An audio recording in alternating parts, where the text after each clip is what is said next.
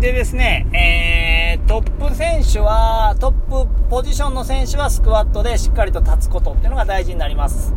で、じゃあボトムは次起きるときに、えー、肘をついて起きていかないといけない。この肘のつき方、つく位置っていうのを考えていくと、やはりここで肘をしっかり後ろに引く力がいるんで、えー、両頸筋、広背筋って言ったら背中の筋肉もちろん必要になってくるし、肘をいかについて、えー、肘とお尻と、えー、ついた肘と反対側の足の裏とか、この3点で地面を蹴って、いかにして自分の下側の足を抜いていって、お尻を上げていくかっていうことが結構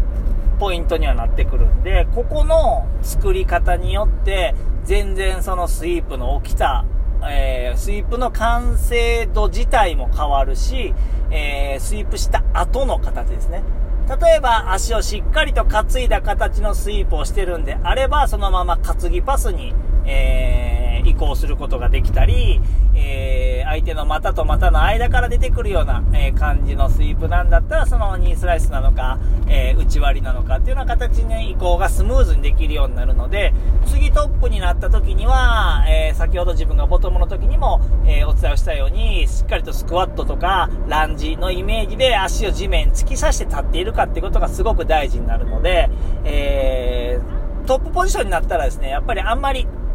膝はベッタベタにつかない方がいいですね。両膝ついてしまうと、やっぱりパスには行きにくくなるんで、っていうことまで分かってるとスイープした時にせめて片膝だけでもついていないような状態っていうのができてると、次上になった時にまた簡単にスイープされてしまうとね、いちいちめんどくさいじゃないですか。肘つく、あの、膝を地面ついてるってことは、それだけ相手に対、にズボンを持たれやすくなるってことと同義だと思うんで、うん、同じ意味になるんで、やっぱり膝ついてじっとしてたら、それはもちろん相手だって足取りに来るんで、やっぱスイップした時に簡単に膝をついてしまったような形になってしまうのは良くないですね。ので、やっぱり足持って何でもいいから立っちゃえっていうのは、例えばサドンですとか、もう残り10秒で1回もう絶対勝負だ、いけっていう時に使うのはいいですけど、普段のスパーからそれしかやらないってなってしまうと、やっぱり再現性も低くなるし、自分がトップになってからのひっくり返される可能性もどんどん上がっちゃうので、やっぱりそれをメインで使うっていうのはちょっと賢い選択ではないから、やっぱりスイープを、えー、覚えるときには、えー、パンツを持つこと、コントロールしながら下に入っていくっていう2つを狙うんだけど、次狙った時にはいかにいい形でスイープができているかってことですね。例えばスイープしたけどクローズガードに捕まってしまうっていうようなスイープであればあまり良くはないし、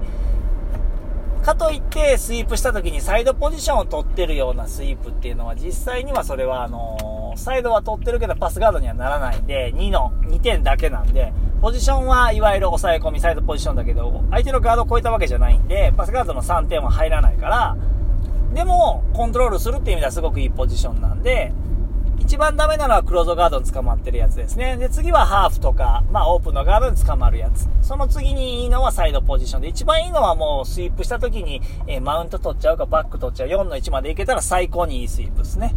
っていうような形でスイープをちょっと見直していただいてですね、えー、別に派手さはなくてもいいんで、とにかく、えー、足持って下に入ってっていう理屈が分かった上で、えー、かけるスイープの練習をですね、してもらって、えー、2はいつでも取れるっていうような形でやっていただけたらいいかなと思います。具体的な練習方法として自分でやってるのは、えー、1分以内で必ずスイープをすると。しなければもう負けっっていうぐらいの気持ちでやってるんで、ぜひぜひこれもね、真似してやってみてください。以上です。ご視聴ありがとうございました。